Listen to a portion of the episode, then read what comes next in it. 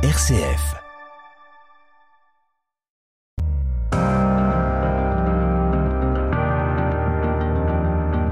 RCF, les racines du présent.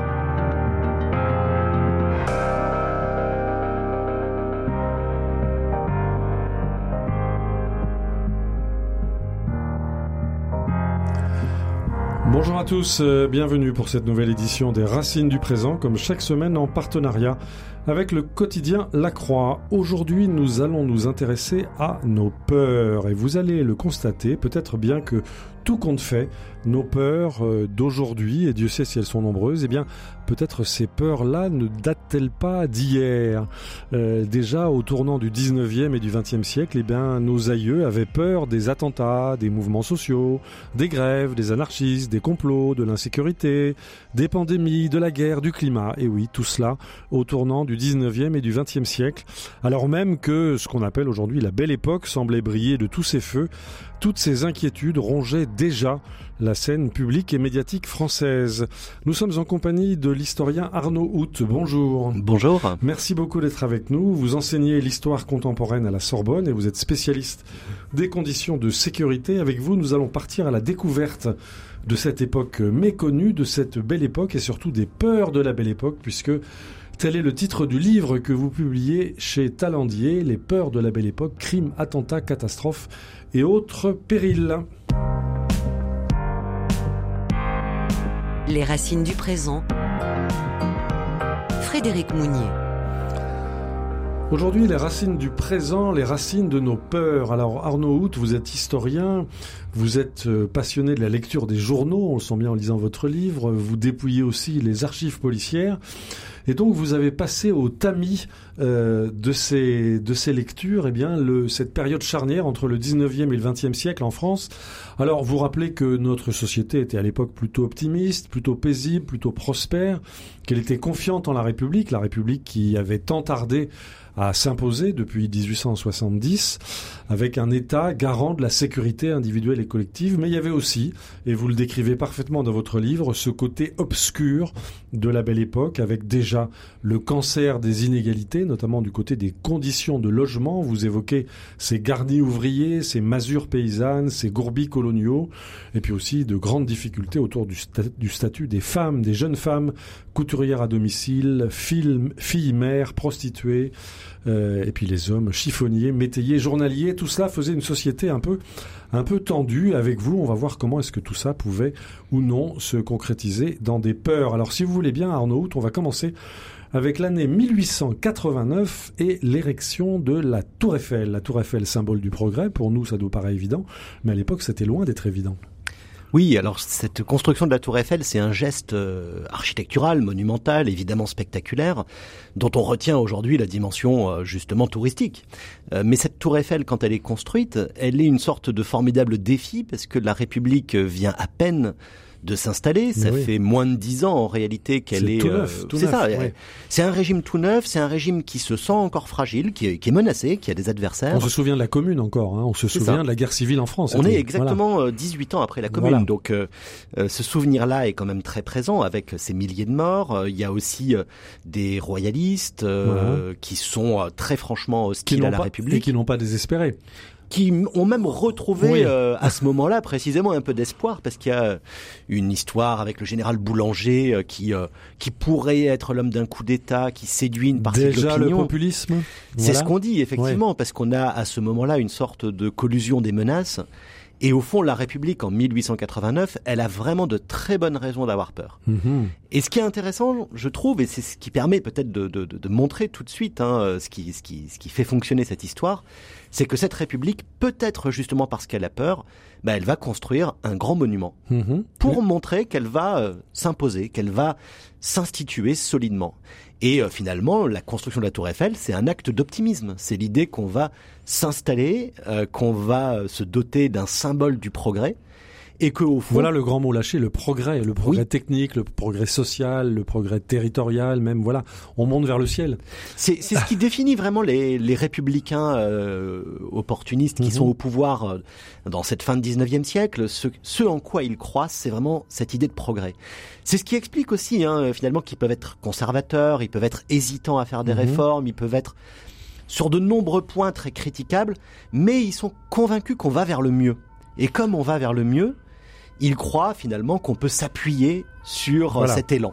Mais alors cet avis n'est pas partagé par tous. Vous citez cette euh, phrase de l'anarchiste Émile Pouget qui nous explique à propos de la Tour Eiffel toujours, sa grande carcasse décharnée est bien l'image de notre garce de, société qui laisse ses meilleurs et ses plus utiles enfants crever dans la misère. Il rajoute, c'est nous les travailleurs qui l'avons faite, c'est nous qui la visiterons demain.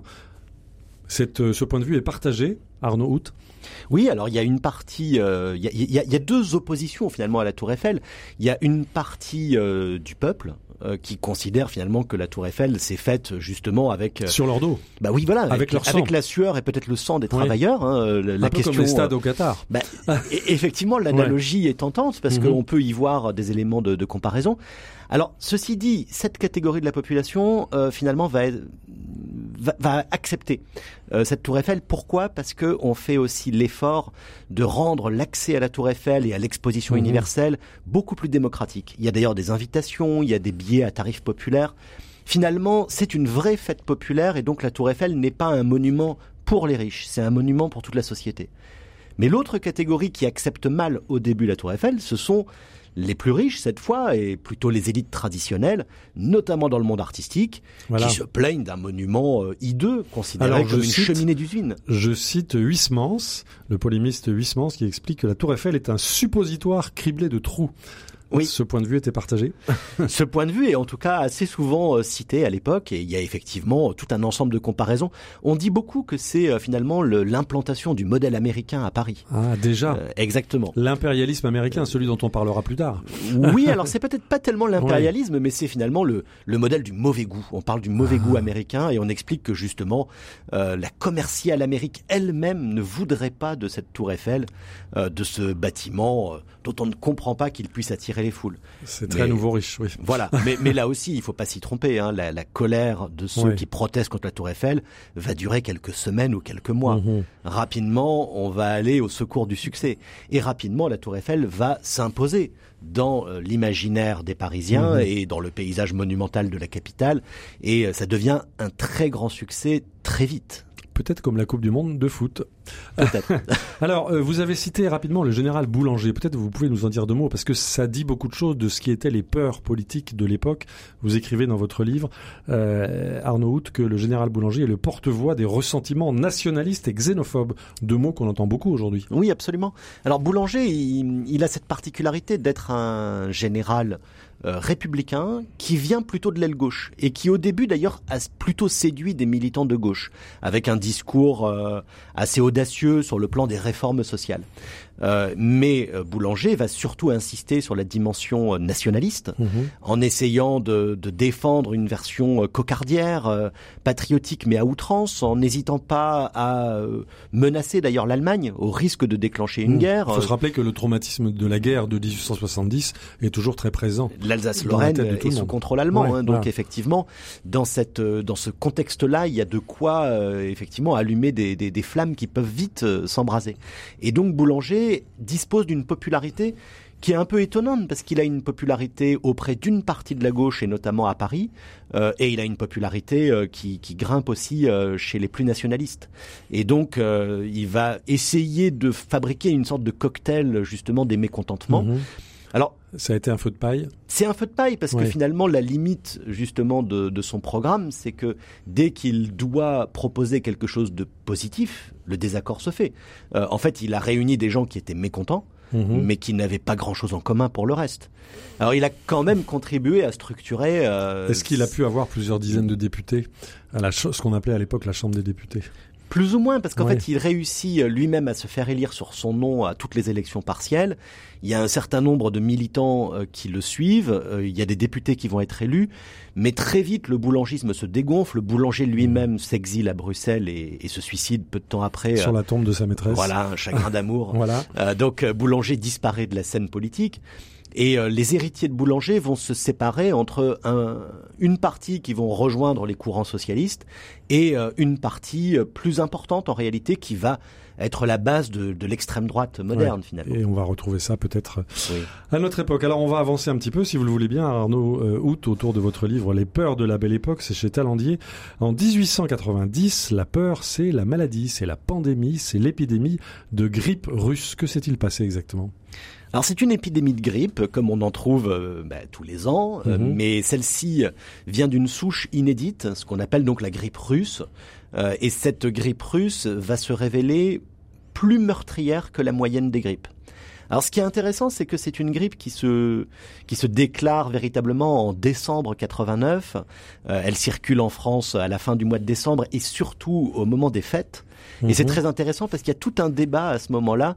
Faut-il maintenir les grands magasins ouverts Eh oui, déjà. Parce que voilà, si on les ferme, eh bien on tue l'activité commerciale et, Et- si et- on les laisse ouverts, on expose Et les les théâtres employés. Et les théâtres, Et les fallait-il les fermer La rentrée scolaire est reportée. Tout à fait. Voilà déjà les mêmes questions. Déjà les mêmes questions avec euh, une tonalité toutefois, et c'est ça qui m'a beaucoup frappé en lisant Oui. la presse de l'époque, une tonalité euh, pittoresque qui euh, Ah. Qui s'amuse plutôt qu'elle ne s'inquiète. C'était la grippette, C'est ça. peut-être, comme certains avaient parlé au moment de, la, de notre épidémie. C'est en, Ouais. en- en réalité, hein, quand on regarde les statistiques de mortalité, c'est une grippe qui a beaucoup tué, la grippe russe, mais elle a tué euh, les plus âgés. Et elle a surtout en fait aggravé ceux qui souffraient de maladies pulmonaires et Mhm. notamment de la tuberculose. Et Encore un écho, encore un écho. Encore un écho, bien sûr. Voilà. Euh, et au fond, à cette époque-là, euh, on considère qu'il est dans l'ordre des choses, finalement, que les plus âgés meurent. Oui. Et donc, euh, Et l'espérance de vie était bien moindre qu'aujourd'hui. elle est bien moindre, effectivement, et par conséquent, cette grippe russe, on va très vite passer à autre chose. Alors, il en reste tout de même une tradition euh, jusqu'à aujourd'hui, et on va la retrouver bientôt, c'est de dire bonne année, bonne santé. C'est-à-dire Euh, eh bien, l'expression bonne année, bonne santé apparaît justement dans Ah la oui. presse à propos de la grippe russe, parce qu'on associe le fait de, de, de présenter ses étrennes, de déclarer ses vœux, avec le fait de serrer la main de quelqu'un et de tomber malade. Déjà, Voilà. en 1890. Euh, la grande maladie, c'est quand même ce qu'on appelait la phtisie à l'époque. C'est ça. C'est la tuberculose. Oui. C'est cette maladie pulmonaire euh, qui est très contagieuse, qui est encore très répandue, qui, qui tue régulièrement et contre laquelle on ne peut presque rien. Alors euh, il se trouve que justement en 1890, on a un grand espoir. C'est le savant allemand Robert Koch Mhm. qui euh, présente un remède qui semble très prometteur. Alors euh, c'est très intéressant parce que la presse de l'époque est tout de même un peu ennuyée. C'est un savant allemand. Oui, pas de chance. Et voilà. mais on va expliquer que pour une fois qu'un Allemand ne songe pas à tuer les Français mais à les sauver, il faut lui rendre hommage. Mhm.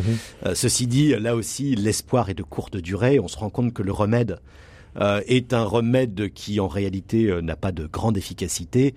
Et euh, la tuberculose reste, et pour longtemps, un problème médical majeur. Mhm.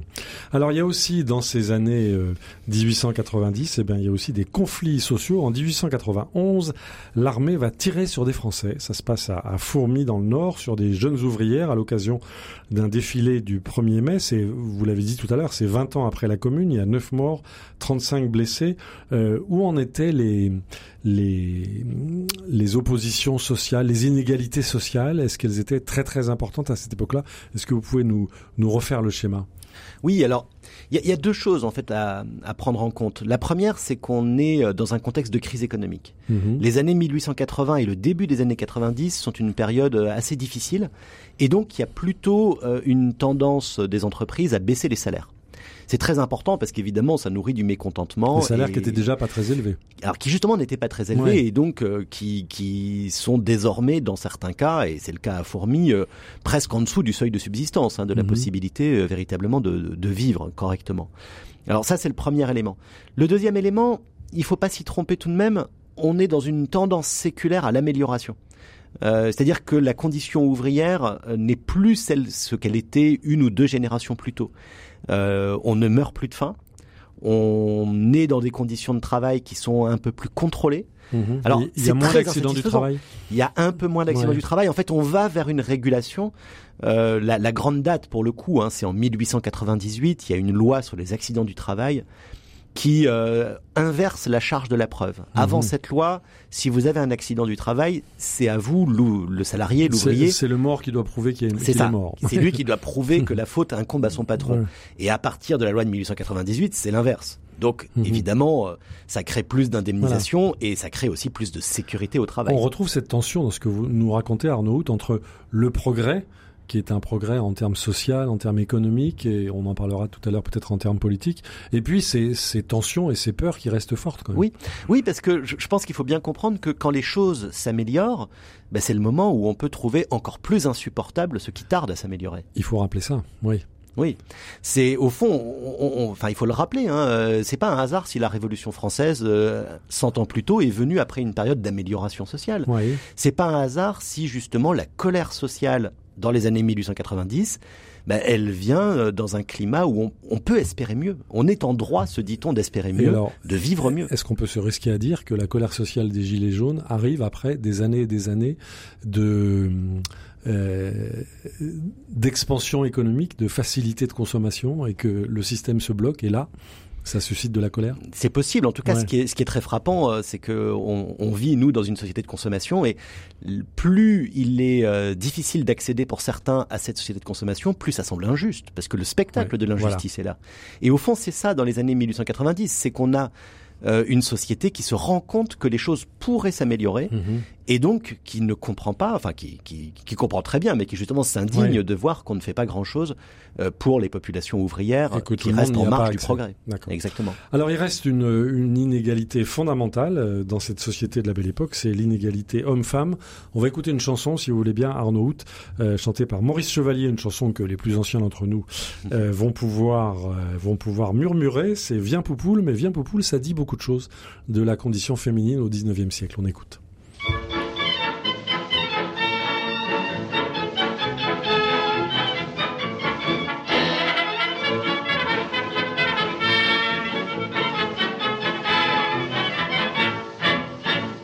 Samedi soir après le turbin, l'ouvrier parisien dit à sa femme comme un dessert, je te paie le café concert. On va filer bras dessus, bras dessous, aux galeries à 20 sous. Mais vite une robe, faut se dépêcher pour être bien placé. Car il faut, mon coco, entendre tous les cabots. Viens poupoule, viens poupoule, viens. Quand j'entends les chansons, ça me rend tout polisson. Ah, viens poupoule, viens poupoule, viens. Souviens-toi que c'est comme ça que je suis devenu papa.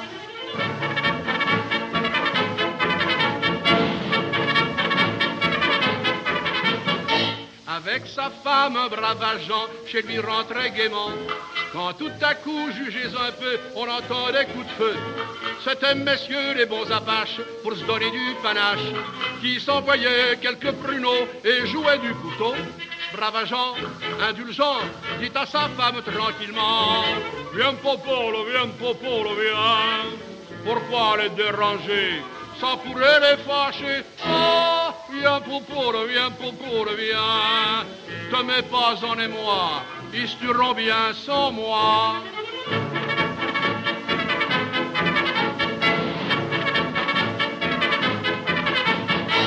De vieux époux, tout tremblotants, marient leurs petits-enfants. Après le bal, vers les minuit, la bonne vieille dit à sa petite fille tombant de sommeil, je vais donner des conseils qu'on donne toujours aux jeunes mariés, mais le grand-père plein de gaieté. Dis doucement, bonne maman, laisse-les donc ces petits enfants. Viens, popole, viens, popole, viens. Ces deux petits polissons n'ont pas besoin de leçons. Ah, viens, popole, viens, popole, viens. Demain matin, ma foi, ils en sauront plus que toi. Voilà, c'était Viens Poupoule, chanté par Maurice Chevalier. Alors je me tourne vers notre invité Arnaud Hout autour de son livre Les peurs de la belle époque, c'est chez Talandier. On entend beaucoup de choses dans cette chanson. On entend parler des Apaches qui font le coup de feu, donc c'est une forme d'insécurité autour de soi. Et puis on entend parler de la divergence, de la différence de conditions entre l'homme et la femme. Que vous dit cette chanson, Arnaud Hout mais je suis très content que vous l'ayez choisi parce que c'est une chanson pour le coup qui qui est restée un petit peu présente dans notre imaginaire. L'air est encore connu, le refrain est encore connu finalement, euh, mais on n'écoute jamais les couplets. Et quand on les écoute justement, on se rend compte que s'y entrecroisent des peurs de nature tout à fait différentes mais complémentaires. Euh, cette peur des Apaches, parce qu'effectivement... Bah, Alors qui étaient les Apaches, rappelez-nous? Alors les Apaches, c'est les voyous. C'est les, les bandes de jeunes délinquants identifiés justement dans les années 1900 spécialement comme une nouvelle menace. En réalité, ils sont pas si nouveaux que ça. Il y a toujours eu des bandes de jeunes délinquants. Mais à ce moment-là, on leur donne un surnom, les Apaches. On considère qu'ils sont particulièrement dangereux, violents, criminels.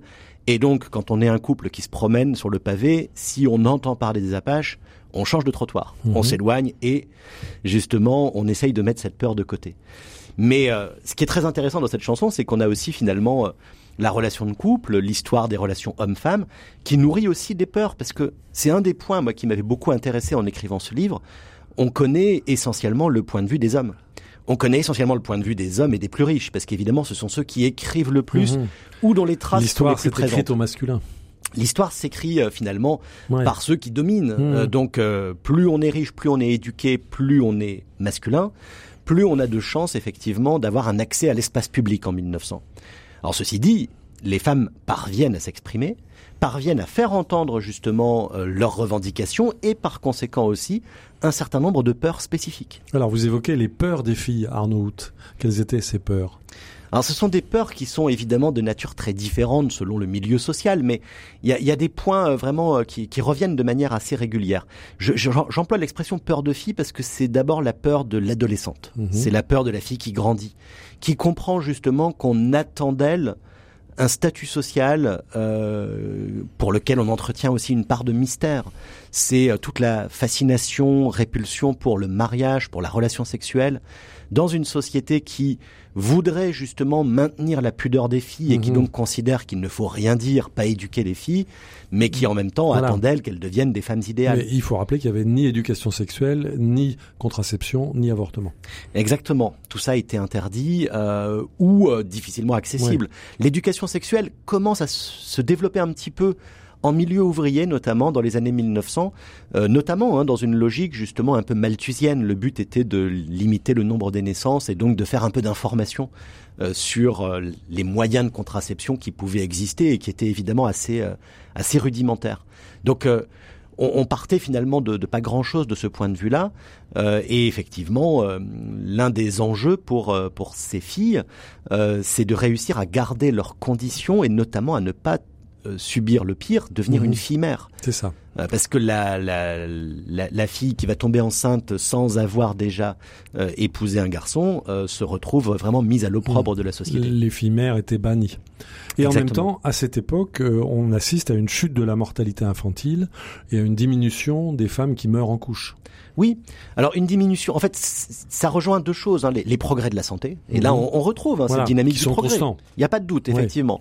Il y a bien des progrès médicaux qui permettent euh, vraiment, pour le coup, euh, d'améliorer euh, très très très nettement les, scores de mortalité infantile. Et, et de ce point de vue-là, c'est assez spectaculaire, même si ça reste très inégalitaire.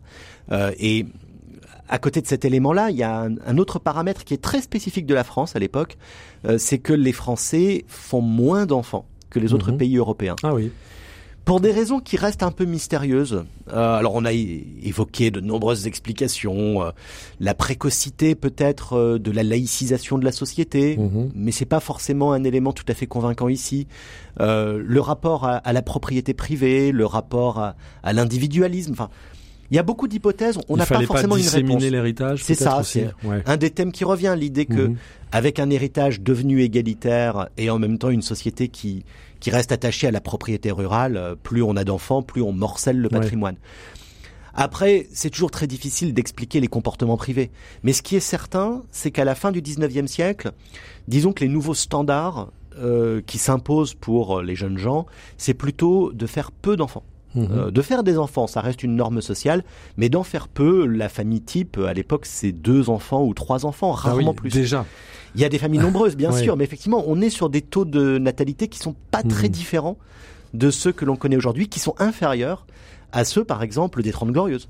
Euh, on fait plus d'enfants après la Seconde Guerre mondiale qu'avant la Première Guerre mondiale. Les racines du présent. RCF.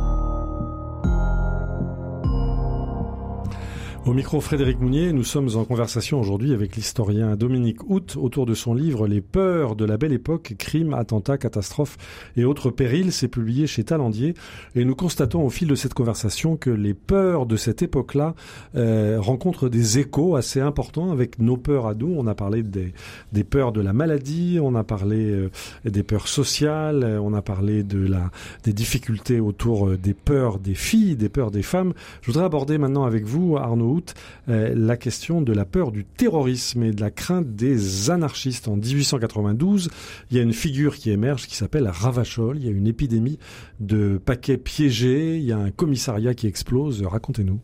Oui, alors c'est une histoire complètement fascinante. Ravachol, c'est un repris de justice euh, qui euh, gravite dans les milieux anarchistes et qui vient se réfugier en région parisienne. Il est déjà poursuivi pour plusieurs crimes, donc il est dans la clandestinité. Il met la main avec plusieurs complices sur un dépôt de dynamite, parce que la dynamite est toute nouvelle, mais Oui. elle est surtout très utile. Récemment inventé par Monsieur Nobel, il faut Exactement. le rappeler. Oui. Euh, et donc cette dynamite toute nouvelle est surtout un formidable outil pour les chantiers de travaux publics. C'est très utile quand on euh, doit Mhm. détruire, évidemment. Et donc euh, il met la main sur un stock assez important de dynamite et ils vont avoir l'idée de l'utiliser dans une perspective terroriste. Alors c'est pas une idée tout à fait nouvelle parce que ça fait plusieurs années, à l'échelle européenne d'ailleurs, que une petite frange du mouvement anarchiste revendique ce qu'ils appellent la propagande par le fait. Mhm. L'idée que c'est par l'action et l'action terroriste qu'on va sensibiliser les masses et qu'on va provoquer, accélérer la révolution. On peut dire qu'il s'agissait de l'ultra-gauche ou pas? Bon, le, le terme n'est pas forcément euh, adapté à cette époque-là. C'est, c'est, je pense qu'il faut insister sur un point. euh, le mouvement anarchiste est d'une très grande diversité et seule une petite partie des anarchistes passe à l'action terroriste. Mais évidemment, il y a une porosité entre ces milieux. Et euh, un certain nombre d'anarchistes non violents vont, par exemple, aider euh, à loger, à faire circuler ou à faire échapper aux recherches de la police des anarchistes violents. Enfin, il y a des bombes. Il y a des bombes. Et alors justement, l'idée de Ravachol, c'est de venger les camarades qui ont été victimes de la police, de la justice, du patronat. Donc euh, les cibles sont toutes désignées. Euh, ce sont en l'occurrence les domiciles privés des magistrats, ce sont des commissariats de police. Ça va être un peu plus tard et euh, l'année suivante euh, la Chambre des députés. Mais oui. Et à chaque fois, donc, il y a l'idée de faire des actions, euh, tout Ouais. à fait, de faire des actions spectaculaires. Euh, alors, euh, tout de même, effectivement, vous avez raison de le rappeler, une bombe dans la Chambre des députés.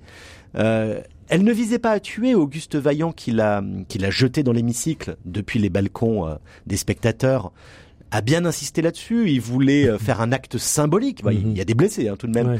Euh, mais c'est vrai, la, bombe ne devait pas tuer, euh, mais ça n'empêche pas d'être condamné à mort et exécuté, parce que la, la République va se montrer absolument impitoyable face à ces terroristes anarchistes qui euh, défient l'autorité publique et qui créent, vous le disiez, hein, une véritable épidémie de panique, une paranoïa euh, dans Paris en particulier. Alors il faut rappeler aussi que le président de la République, qui n'avait- pas le même rôle que sous notre cinquième République, euh, Sadi Carnot, a été assassiné. C'est quand même Tout pas rien.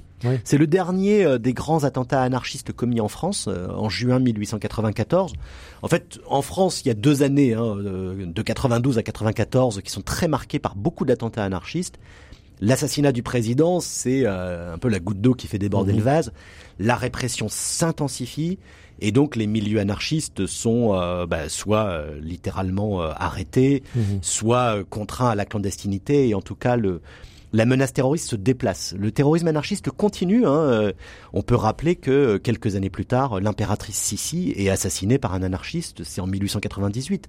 Il y a un roi d'Italie également, un président de la République américaine. Enfin, il y a, il y a une vague d'attentats anarchistes qui durent une dizaine d'années. C'est ça. Ouais. Est-ce que vous pouvez nous, nous peut-être nous préciser, nous décrire quel était le fondement idéologique de cet anarchisme violent à l'époque?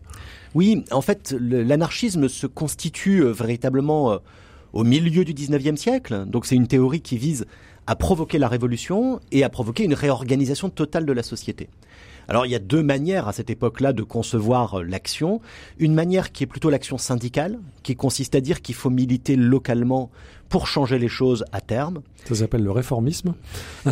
oui, alors il l'aurait, il l'aurait pas forcément reconnu comme tel, parce qu'effectivement, il considère que euh, ils peuvent utiliser l'illégalité, mhm. mais en tout cas à une échelle locale. Et le but, c'est, c'est pas forcément de prendre le contrôle de l'État, euh, mais c'est vraiment de changer les choses à l'échelle de l'entreprise en particulier. Et il faut préciser que euh, ceux qui vont faire ces actions dans les entreprises peuvent utiliser des méthodes illégales, y compris des sabotages. Euh, en revanche, euh, l'autre frange, donc celle qu'on évoquait, qui choisit la voie de l'action armée terroriste, c'est ceux qui considèrent que le seul moyen de changer véritablement les choses, c'est d'attaquer l'État dans son cœur, le but étant de provoquer un cycle de répression, donnant naissance à de nouveaux martyrs anarchistes, et ainsi de suite, jusqu'à explosion totale de la société. Hmm. Il est bon de rappeler que cette, euh, cette vision des choses qu'on peut entendre encore aujourd'hui a son fondement loin dans notre histoire. C'est quelque chose qui n'est pas, oui, tout à fait. qui n'est pas du tout récent. Tout à fait. Et je pense que c'est important de, de, de, rappeler qu'à cette époque-là, euh, il y, a, y, a, vraiment une discussion qui se fait, euh, notamment à gauche, sur euh, la bonne méthode révolutionnaire. Hein. C'est l'époque de Jean Jaurès. Jean Jaurès, il n'est pas du tout partisan de la voie armée des anarchistes. Il les condamne totalement. Mais Jean Jaurès explique aussi à plusieurs reprises que plus on réprime les anarchistes sans faire le tri, en les condamnant en masse, plus on fabrique justement la violence terroriste. Et il insiste sur l'idée que le seul moyen de mettre fin au terrorisme anarchiste, c'est en réalité euh, d'entrouvrir la porte de la négociation. Et c'est au fond ce qui va se mettre en place hein, mhm. dans les années 1900-1910. Vieux débat au sein de la gauche française. Alors, mhm. on a parlé de la crainte du terrorisme politique. Il y a aussi euh, les craintes liées à la situation de la météo. Euh, vous écrivez, Arnaud dans votre livre Les peurs de la belle époque chez Talandier, que notamment en 1895, nous avons connu des records de météo, à la fois de chaleur et de froid. Il y a eu des tornades qui ont balayé la France. Et puis, il faut rappeler un peu plus tard, en 1910, euh, la crue de la Seine. Et tout ça imprégnait l'imaginaire collectif. Oui, alors c'est intéressant parce qu'évidemment avec ce livre-là, je, cherchais aussi à me poser des questions euh, d'aujourd'hui euh, pour comprendre si les sociétés passées se les étaient posées. Alors il y a beaucoup de travaux aujourd'hui en histoire de l'environnement, c'est vraiment un sujet qui intéresse, on comprend bien pourquoi les historiens d'aujourd'hui, et on est assez frappé de voir que ces questions sur l'environnement ne sont pas nouvelles elles se sont posées à chaque fois qu'il y avait des événements climatiques significatifs. Alors la période que j'étudie ici, de la fin du 19e siècle, connaît des événements euh, climatiques euh, assez spectaculaires. Elle les traite finalement avec une forme de fatalisme. On cherche pas euh, à, évoquer une implication humaine dont on ne comprendrait pas les fondements de toute façon à l'époque, mais on, on, insiste finalement sur une sorte de fatalité de la météorologie euh, en revanche, on commence à réfléchir à la vulnérabilité des sociétés industrielles modernes. Et la crue de Paris, exactement. La crue de Paris en 1910, c'est un événement majeur de ce point de vue parce que Bien entendu, c'est une crue exceptionnelle. On parle d'une crue centenale, c'est-à-dire mhm. qu'il y a une chance sur 100 d'arriver chaque année. la suivante du reste. Mais oui, parce que statistiquement, elle devrait pas tarder. Euh, une chance sur 100 chaque année, hein, dit-on. Mhm. Donc euh, cette crue de 1910, euh, qui a lieu en février-mars, elle est vraiment très très importante, euh, mais elle est plus importante que les précédentes crues majeures, tout simplement parce que désormais on a de l'électricité, on a le métro. Alors quand même, comble de malchance, hein, la ligne 4 du métro, la première qui traverse la Seine, avait été inaugurée deux semaines avant la crue. Ah, Ce n'est pas le meilleur moment. Et donc elle est inondée. Elle est inondée et elle mettra plusieurs mois avant de pouvoir mhm. redémarrer. Est-ce qu'on met déjà en cause à cette époque-là ce qu'on appelle aujourd'hui l'artificialisation des sols et ce qu'on appelait peut-être à l'époque la domestication urbaine? Alors j'en ai pas trouvé la trace mhm. d'un discours construit, mais ce qui est très intéressant, c'est qu'on remarque particulièrement la fragilité de la banlieue. Euh, la crue de la Seine, c'est Paris, bien sûr, mais c'est aussi euh, tout le cours de la Seine. Et il y a notamment euh, beaucoup d'urbanisation qui s'est développée en banlieue, en amont et en aval de Paris, et ce qui est intéressant, c'est que là, on a une urbanisation qui est beaucoup plus sauvage, qui s'organise un peu au petit bonheur la chance et souvent avec des conditions d'ailleurs assez difficiles d'habitation hein, pour ceux qui s'y installaient. Et on s'interroge beaucoup avec cette crue de 1910 sur la nécessité de contrôler l'urbanisation pour éviter d'avoir des gens qui s'installent dans des zones inondables et surtout pour réfléchir à l'organisation des secours en cas de nouvelle crise on voit que ces questions d'aujourd'hui sont des questions qui étaient déjà très très importantes à l'époque. Les racines du présent, Frédéric Mounier. Les racines du présent, aujourd'hui nous étudions les racines de nos peurs avec euh, l'historien Arnaud Hout qui publie Les peurs de la belle époque, c'est chez Talandier, et nous, avons, nous évoquons avec lui les crimes, les attentats, les catastrophes, les autres périls, la peur du climat, la peur des les peurs de filles, et nous voyons que les peurs que nous vivons aujourd'hui eh bien, connaissent des résonances avec euh, celles qui étaient connues par nos aïeux, par nos ancêtres. Alors en 1897, Arnaud Hout, vous euh, mettez en évidence la catastrophe du bazar de la charité le tueur en série Vaché qui a 11 crimes à son à son actif, la crainte des mendiants et des et des, et des nomades, les campagnes qui se qui se dépeuplent, tout ça forme un tout euh, inquiétant, peut-être anxiogène comme on dit aujourd'hui? Oui, parce qu'il y, y, a cette idée de convergence des peurs. Moi, c'est quelque chose qui m'intéressait aussi, parce qu'évidemment, quand on fait de l'histoire, on a tendance à traiter les événements de manière un peu thématisée. Mhm. On va s'intéresser à l'histoire du crime, on va s'intéresser à l'histoire de la décadence démographique, de tout ce qu'on veut. Euh, on les met rarement en relation, alors que les contemporains, évidemment, les ont vécus en même temps. C'était un climat général. C'est ça. C'est la même une des journaux euh, où les événements, euh, justement, se hiérarchisent mhm. en fonction de l'intérêt qu'on va leur accorder. Et de ce point de vue, 1897, c'est une année un peu emblématique. Elle n'a pas laissé de souvenirs marquants sur le plan politique. Hein. Il n'y a pas d'événements majeurs dont on aurait gardé la mémoire mais c'est une année où il y a un tueur en série euh, qui, enfin, dont l'arrestation révèle justement la, la, la difficulté à, à policer, à sécuriser les campagnes, et donc euh, ça révèle des Alors que nos aïeux habitaient à la campagne. Hein. Euh, Exactement. les trois Français sur cinq vivaient dans des villages. Oui, c'est ça. On est encore à cette époque-là, à ce niveau-là, à peu près 60% de, de population rurale, et donc cette population rurale forcément, elle euh, doit faire confiance à des forces de police qui sont limitées en nombre. C'est la gendarmerie, hein, pour l'essentiel, mhm. qui s'occupe de la France rurale. Cette gendarmerie euh, s'est beaucoup développée. Mais euh, malgré tout, il y a une brigade, c'est-à-dire cinq ou six gendarmes par canton. Donc évidemment, la possibilité de tout contrôler, elle est inexistante. Mhm. Et on commence à prendre la mesure en cette fin de 19e siècle, de la plus grande demande de sécurité des Français. En fait, ce qui est nouveau, ah c'est surtout ça, c'est que ce qu'auparavant on allait gérer de manière communautaire, en considérant entre que soi. Pas, voilà, entre soi, c'était pas le problème de l'État, c'était le mhm. problème du village. Désormais, on considère que euh, c'est aussi une responsabilité de l'État que d'assurer la sécurité et d'offrir donc les moyens d'une protection contre un tueur en série comme Vacher, qui heureusement est exceptionnel, mais surtout contre euh, les nomades qui font très peur à cette époque-là. Les gens du voyage. Tout à fait, parce qu'évidemment dans les campagnes, même si la menace vient souvent en réalité de l'intérieur, on va désigner comme principal péril, comme principal bouc émissaire aussi, les nomades, qui sont celui aussi qui passe. C'est ça, celui qui passe. C'est aussi bien les, les, gens du voyage, les, les romanichels, pour reprendre mhm. le terme le plus courant de l'époque, euh, mais ce sont aussi les vagabonds qui circulent, qui traversent la France et qui sont évidemment à chaque fois euh, considérés comme euh, des voleurs ou des assassins potentiels, donc qui sont très surveillés par la police, justement.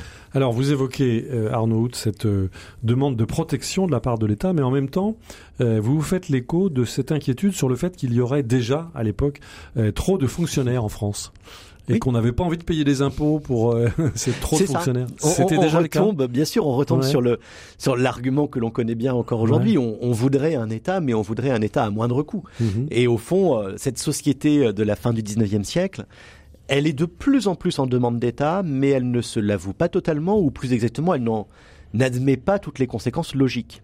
Et c'est très intéressant de voir vraiment dans les mêmes journaux euh, des journalistes euh, clamer euh, qu'il est scandaleux que telle ou telle commune ne dispose pas de policiers et dans la colonne voisine souligner que l'on atteint bientôt le million de fonctionnaires, chiffre jugé affolant, considérable, inquiétant. Sauf qu'évidemment, il y a un peu un lien entre ces deux informations. Voilà. Et le nombre de fonctionnaires n'a pas diminué, qu'ils soient nationaux ou territoriaux. vous évoquez aussi l'existence en 1898 d'un juge un bon juge de gauche qui s'appelait Magno et, et, qui a, euh, disons, théorisé cette question de l'état de nécessité, le vol, euh, parce qu'on est sous sous l'emprise de l'état de nécessité, le vol pour se pour se nourrir, et puis ce débat aussi en 1898 autour du pain gratuit, la possibilité d'offrir du pain gratuit qui résonne étrangement avec mhm. les, les, demandes de revenus universels aujourd'hui. Euh, comment ça se passait cette question de l'état de nécessité? Je sais que vous avez beaucoup travaillé sur le vol, Arnaud Hout, puisque votre précédent livre publié chez Gallimard en 2021 s'intitulait Propriété défendue, la société française à l'épreuve du vol. Donc vous avez vraiment étudié euh, ces questions-là. Comment c'était perçu à l'époque, à l'orée du XXe siècle? Oui, alors c'est une question particulièrement importante, je crois, parce qu'elle touche aussi au, problème des inégalités. On est en plein dans cette société, on le disait, qui connaît encore des inégalités importantes et qui vont devenir de plus en plus inacceptables. Ici, en l'occurrence, l'histoire est assez simple. C'est l'histoire de Louise Ménard, qui est une fille mère. On en parlait tout à l'heure également. Hein. Donc, euh, la condition sociale sans doute la, plus difficile. On est dans le département de l'Aisne, euh, en Picardie. Euh, et donc, cette fille qui vit avec sa mère et son enfant de deux ans souffre de la faim. Elle n'a plus de travail, elle n'a plus de ressources. Elle a disposé d'une aide du bureau de bienfaisance, mais l'aide est arrêtée, donc situation catastrophique. Là, pour le coup, c'est vraiment la faim qui la mhm. guette. Elle va donc demander du secours à son cousin, qui est boulanger, qui refuse de l'aider, sans doute parce qu'il l'a déjà aidé auparavant, et elle prend un pain, elle le vole, elle part avec. Les gendarmes sont prévenus, ils vont dresser procès verbal, ils ne l'arrêtent pas, hein, parce que mhm. personne ne veut mettre Louise Ménard en prison, mais la logique de l'époque, c'est qu'elle soit jugée, condamnée, y compris à une peine de principe, mais qu'on réaffirme le principe de la propriété. Or, ce qui est extraordinaire, c'est que ce juge, justement, du tribunal de Château-Thierry, va non seulement décider de relaxer Louise Ménard, ce qui était déjà très étonnant, mais va en plus assortir cette décision d'une motivation. Il va expliquer, je cite à peu près, hein, que dans une société bien faite, il n'est pas normal que l'on meure de faim. Alors quelle réaction ça a suscité? Une réaction assez mitigée. C'est très intéressant, c'est très passionné. Mhm. Euh, on voit d'abord des cris d'enthousiasme. Et y compris euh, chez des figures qui sont euh, qui sont pas d'extrême gauche. Hein. Clémenceau, par exemple, justement publie un article intitulé Un bon juge. C'est ce qui forge un peu l'image et la légende du bon juge. Et de nombreux hommes politiques considèrent que c'est un bon jugement. Mais on attire leur attention sur le risque. Dans ce cas-là, si vous déclarez que le vol ça fait beaucoup de monde qui va voler. Exactement. Et par conséquent, euh, on va s'en sortir avec une, sorte de, conclusion un peu curieuse, puisque euh, le parquet d'Amiens va interjeter appel, donc la décision est rejugée mhm. par la cour d'appel d'Amiens, et la cour d'appel d'Amiens va confirmer la relaxe de Louise Ménard, donc elle n'ira jamais en prison, elle n'a jamais été condamnée, euh, parce qu'ils avaient compris que la condamnée aurait provoqué un scandale, aurait provoqué un tollé. Mais en revanche, ils annulent toutes les motivations du jugement. Ce qui est une manière très claire de dire c'est bon pour une fois. On ne théorise pas. Ne recommencez pas. C'est ça. Voilà. Alors il y a une autre euh, une autre polémique judiciaire autour de ce que vous décrivez comme étant l'hospitalité décrétée délictueuse. On sait que de nos jours, euh, il n'est pas toujours bon euh, d'héberger des personnes migrantes et que des des Français et des Françaises ont été condamnés pour cela. à qui s'appliquait cette cette polémique de l'hospitalité décrétée délictueuse à la fin du 19e siècle, Arnaud alors il y a plusieurs aspects ici dans, dans, dans, cette histoire hein, qui, qui rejoint en réalité aussi la question du rapport euh, à l'immigration. Euh, ça, c'est un point important parce que la France est devenue un pays d'immigration à cette époque-là. Euh, c'est sans doute à partir des années 1860 qu'on a un nombre important de Belges d'abord, d'Italiens ensuite, de Juifs d'Europe centrale, etc., qui, qui, viennent en France et qui sont de plus en plus nombreux justement à, à faire vivre mhm. la France et à construire son économie. Alors c'est un point important parce que ça fait de la France finalement un pays d'accueil avec une tradition d'accueil également euh, qui se forge euh, dans cette séquence-là. Mais ça ne va pas sans tension. Exactement. Il y a des tensions importantes. Alors des tensions qui prennent la forme euh, parfois de violence. Il y a des violences xénophobes hein, à plusieurs reprises la plus dramatique euh, se, déroule effectivement dans le dans le sud de la France, à Aigues-Mortes, hein, tout près de, de, Nîmes, où des ouvriers italiens sont pourchassés et massacrés euh, littéralement. Il y a une dizaine de morts. Exactement. Mhm. Euh, il y a des violences aussi contre des, des Belges dans le nord de la France. Enfin, il y a des violences ponctuelles, hein, bien mhm. sûr, mais qui sont présentées comme montrant justement une crispation de la société, qui est bien réelle. Cette crispation de la société est bien réelle, mais en même temps, on se rend compte qu'il y a aussi une volonté euh, d'accueil qui s'est développée, une volonté d'intégration qui s'est développée, euh, et ça rejoint plus globalement le statut des plus pauvres, avec l'idée qu'il faut notamment euh, offrir la possibilité de meilleurs logements pour les plus pauvres. Alors ça, c'est un des grands débats des années 1900. Déjà. Bien sûr, parce que la, la, la, question qui se pose, c'est aussi celle du coût du logement. Mhm. Euh, de ce point de vue, les choses n'ont pas tellement changé, euh, et il y a un certain nombre de, de, de, personnalités syndicales euh, qui vont justement batailler euh, pour des formes de droit au logement et notamment pour euh, améliorer le statut du locataire. Mhm. Et donc tous ces éléments-là se combinent finalement autour de 1900. Que d'étranges résonances avec notre époque. Il y en a encore une autre, je relève en 1899 dans votre livre Arnaud Hout, Les peurs de la belle époque chez Talandier, les abus sexuels commis par des prêtres. Hmm. Et certains disent châterons-les. Ah oui, parce qu'on est en plein dans une, euh, dans une guerre de religion, je crois que le terme est trop fort, mais euh, dans un conflit social important qui oppose d'un côté des républicains euh, dont une grande partie sont anticléricaux, considérant que l'Église a des prétentions trop importantes sur la société, et de l'autre une église dont une partie des fidèles considère que la République est une menace pour eux. C'est ça. Alors j'insiste vraiment sur l'idée que c'est dans les deux cas une partie, parce que il y a un espace de conciliation euh, dont on sait qu'il va en réalité se développer et gagner la bataille. Mais à l'époque, on entend surtout les deux camps les plus opposés. Donc les républicains anticléricaux qui considèrent que l'Église est une menace, et euh, les plus cléricaux qui considèrent de leur côté que la République est un régime impie et inacceptable. Alors c'est dans ce contexte-là. Même si le pape Léon XIII a appelé au ralliement. Oui, alors un appel au ralliement, mais qui justement est toujours suspect à l'époque, puisque euh, il y a eu un certain nombre de déclarations de prêtres, de, journaux également, euh, qui ont euh, insisté sur la nécessité de, de, de, rentrer dans la République, mais pour mieux la transformer. Mhm. Et donc, on soupçonne finalement le ralliement de l'Église d'être finalement une tactique destinée à mettre fin en réalité à, la logique républicaine. Alors il faut rappeler hein, qu'on est encore à ce moment-là dans le régime du Concordat, oui, euh, euh, qui, qui, articule les liens entre voilà, et quelques années plus tard, tout cela sera redéfini avec les lois de 1905 de séparation et ces fameux inventaires en 1906 où vous nous rappelez que les 63 200 églises en France euh, ont fait l'objet d'inventaires des objets liturgiques, du, oui, tout à fait. Du, du, matériel et que ça ne s'est pas fait sans tension. C'est le dernier épisode finalement de cette histoire, hein, de, cette euh, longue décennie et un peu plus que ça de confrontation entre euh, anticléricaux et cléricaux. Le point d'arrivée justement, c'est sans doute euh, la loi de séparation, dont il faut rappeler, parce qu'on ne le dit jamais assez, que c'est une loi qui est pensée finalement comme une possibilité d'apaisement. Une loi de conciliation. Loi de conciliation. Aristide Briand, qui en est l'artisan, voulait justement finalement concilier les deux camps euh, et faire preuve de souplesse. C'est ce qu'il a vraiment, euh, mhm. c'est le terme qu'il emploie à plusieurs reprises. Cette souplesse, elle avait pour but justement de permettre à l'Église d'exister de son côté, mais sans emprise sur l'État, et du côté de l'État de laisser l'Église vivre sa vie sans essayer de la contrôler. Subtil équilibre. Subtil équilibre et qui pose souvent remis en cause, et, mais qui se heurte à un problème. Alors ce, problème d'ailleurs, on, sait qu'il il existe encore sur la longue durée du XXe et du XXIe siècle. C'est la question notamment de l'entretien des bâtiments cultuels. Et là, en l'occurrence, le premier problème qui se pose en 1905, c'est que fait-on des églises qui appartenaient à l'Église, mais donc à l'État? Donc, euh, qui sera le propriétaire? On trouve un point d'équilibre, mais qui est très difficile à négocier, qui est que l'État, justement, va être propriétaire, mais va laisser l'Église comme délégataire unique mhm. des bâtiments cultuels. Mais ça suppose, et c'est là le point de détail qui va être un point d'achoppement, ça suppose de faire un inventaire de ce qu'il y a dans ces biens de l'Église. Cet inventaire, en soi, ne pose pas de problème. Hein. Il s'agit juste d'une opération administrative et mhm. très technique. Mais du côté des milieux cléricaux, on va l'utiliser comme un prétexte pour dire attention, ils veulent nous voler, ils mhm. veulent nous prendre nos biens, ils veulent les recenser pour s'en servir.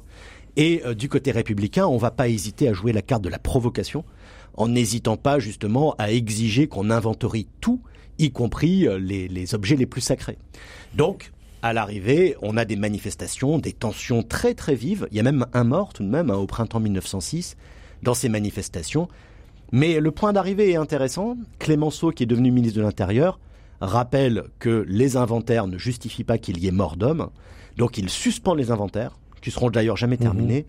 Et on voit bien cette volonté de faire preuve de souplesse dans l'application des lois et notamment de la séparation. Les racines du présent. RCF. Au micro Frédéric Mounier, nous auscultons aujourd'hui les racines de nos peurs à travers la conversation avec notre invité aujourd'hui, Arnaud Hout, qui publie Les peurs de la belle époque, crimes, attentats, catastrophes et autres périls. C'est chez Talandier. Et donc nous recensons avec lui euh, toutes les peurs qui étaient celles de nos aïeux, de nos ancêtres, et nous voyons qu'il y a d'étranges résonances. Peur du climat, peur des terroristes, peur de l'insécurité. Euh, et alors, il y a une peur aussi qui, qui traverse, euh, notamment durant l'année 1903, votre livre, Arnaud Hout, euh, c'est autour euh, de l'automobile. Alors aujourd'hui, on voit bien qu'il y a des tensions, des frictions entre euh, les piétons, les vélos, les trottinettes, les voitures, etc. Et vous nous expliquez qu'en 1903, il est question de limitation de vitesse, de limitation à 30 km heure, voire à 20 km heure dans certaines communes.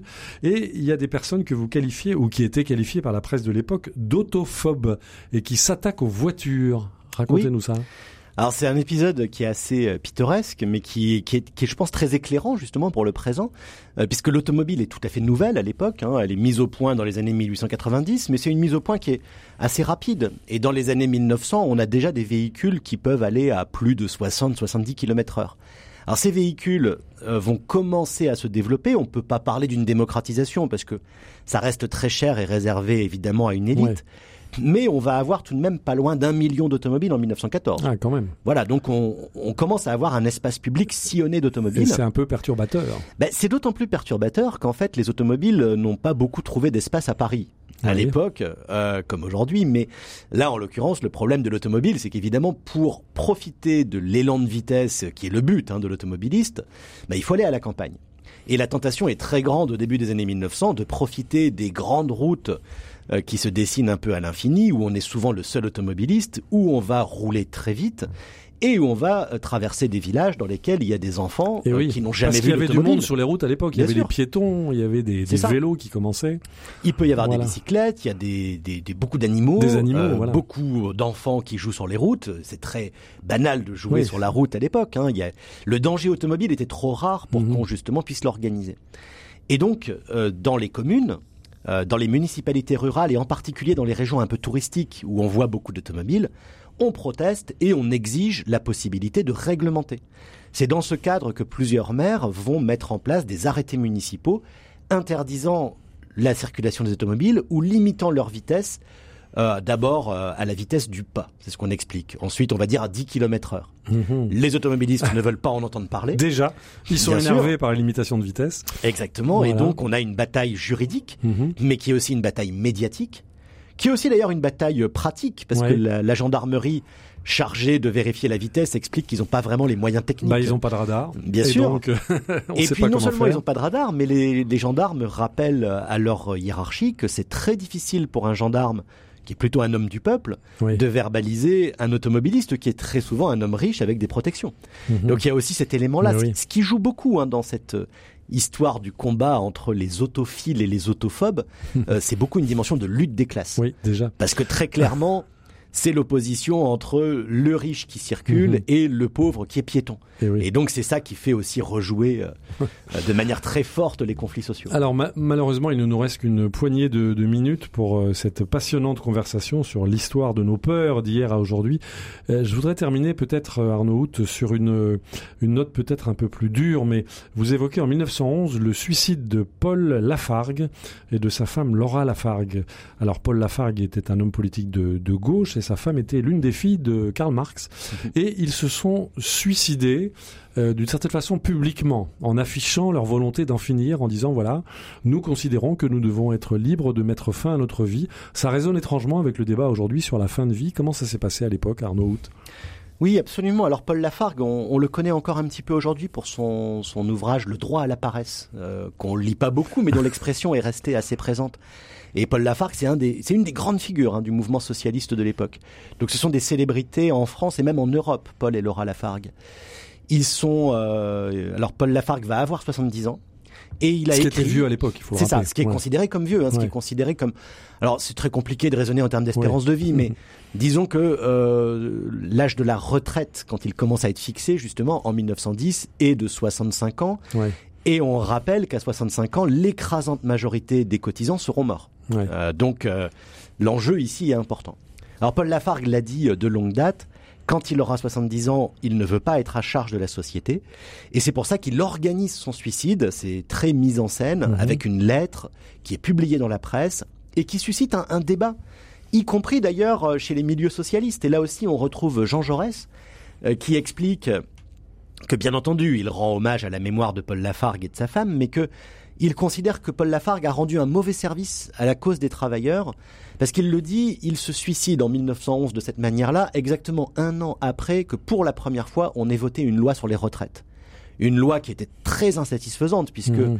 elle fixait la retraite à 65 ans et donc elle, elle ne s'ouvrait qu'à très très peu de personnes en réalité, mais une loi dont Jaurès et beaucoup d'autres voulaient croire qu'elle ouvrait la brèche pour, rendre vivre mieux possible, plus longtemps. exactement, Voilà. pour rendre possible Et non pas mettre un terme à sa vie. un nouvel âge de la vie. Mhm. Et c'est intéressant parce que c'est aussi cette époque-là où euh, la figure des grands-parents, euh, figure positive, se constitue. Hein. La comtesse de Ségur, Mhm. Victor Hugo aussi qui joue beaucoup. euh, il, il publie un recueil de poèmes, L'art d'être grand-père en 1880, qui est très très emblématique de ce nouveau visage d'une vieillesse utile, d'une vieillesse qui n'est plus considérée comme un âge de la sénilité ou de la dégénérescence, mais comme un âge qui a une utilité De sociale. la sagesse, de la transmission. Exactement. Alors, ce que nous rappelle Paul Lafargue, bien sûr, c'est que la fin de vie est un, est un problème, euh, en 1911 comme aujourd'hui, et comme à toutes les époques certainement. Euh, ce qu'il euh, nous rappelle aussi, c'est que se pose la question, avant la Première Guerre mondiale et encore pour longtemps, de l'assistance aux personnes les plus Eh oui. pauvres, les plus démunies, les plus invalides également Et souvent seul. souvent seuls, souvent euh, secourus dans des hospices qui sont considérés comme des mouroirs et qui sont vraiment présentés d'une manière atroce euh, et où l'on voit bien finalement une forme d'angoisse hein, à l'idée d'être Surtout ne pas dépossédé de tout, surtout Voilà. ne pas tomber euh, dans ce système de l'hospice. Alors c'est pour cette raison qu'il y a aussi une loi en 1905 visant à organiser les secours pour les personnes les plus âgées et nécessiteuses. Mais il est évident que le système social avant la Première Guerre mondiale est très insuffisant par rapport aux besoins. Et on voit bien ce décalage entre une société qui voudrait désormais plus de prise en charge Mhm. de la société et euh, de l'autre côté un État qui est encore sur la défensive, euh, qui ne veut pas véritablement investir dans ces questions. Un tout dernier mot, Arnaud Hout, vous qui avez étudié l'histoire de nos peurs, vous êtes un, vous êtes un historien, vous êtes un observateur de nos contemporains, ou est-ce que vous avez fait les deux là dans, dans ce livre-là? En fait, j'ai- essayé de penser les deux, c'est-à-dire de. Mhm. Je, je pense que ce livre, je l'ai écrit euh, en, en lisant la presse de 2020-2021 euh, et en la mettant en miroir avec la presse de 1900-1910. Je crois que l'historien écrit toujours dans cette double dimension, parce qu'un historien est un- nécessairement un homme ou une femme du présent qui interroge le passé en fonction aussi de ce qu'il vit. Et, donc nous, euh, bien, nous vous avons écouté en fonction de ce que nous vivons également. Et nous vous remercions vivement parce que c'était absolument passionnant. Donc je rappelle le titre de votre livre, dont je recommande vivement la lecture. Donc euh, Arnaud Hout, Les peurs de la belle époque, crimes, attentats, catastrophes et autres périls. Ça se lit comme un roman policier. C'est chez Talandier et ça dit beaucoup de notre époque. Je rappelle le titre de votre livre précédent, celui-là plus sérieux si j'ose dire, c'est chez Gallimard en 2021 dans la Bibliothèque des idées, Propriété défendue, la société française à l'épreuve du vol, mais ça dit aussi beaucoup de choses de notre rapport à, à l'intime, à notre intérieur, à l'État, etc. Tout ce que nous avons euh, suivi tout au long de cette conversation. Un grand merci à vous. Merci à vous. Un grand merci également à notre réalisateur euh, Pierre euh, Samanos. Vous pouvez retrouver cette émission ainsi que les références des livres de notre invité sur le site de RCF. Vous pouvez également nous écouter à partir de l'application, à partir de votre smartphone, l'application RCF. Vous pouvez nous écouter en balado-diffusion ou en podcast tout au long de vos trajets en voiture, en train ou à pied. N'hésitez pas, nous sommes à vos côtés. Vous écoutez RCF et vous avez bien raison. Nous vous disons à la semaine prochaine.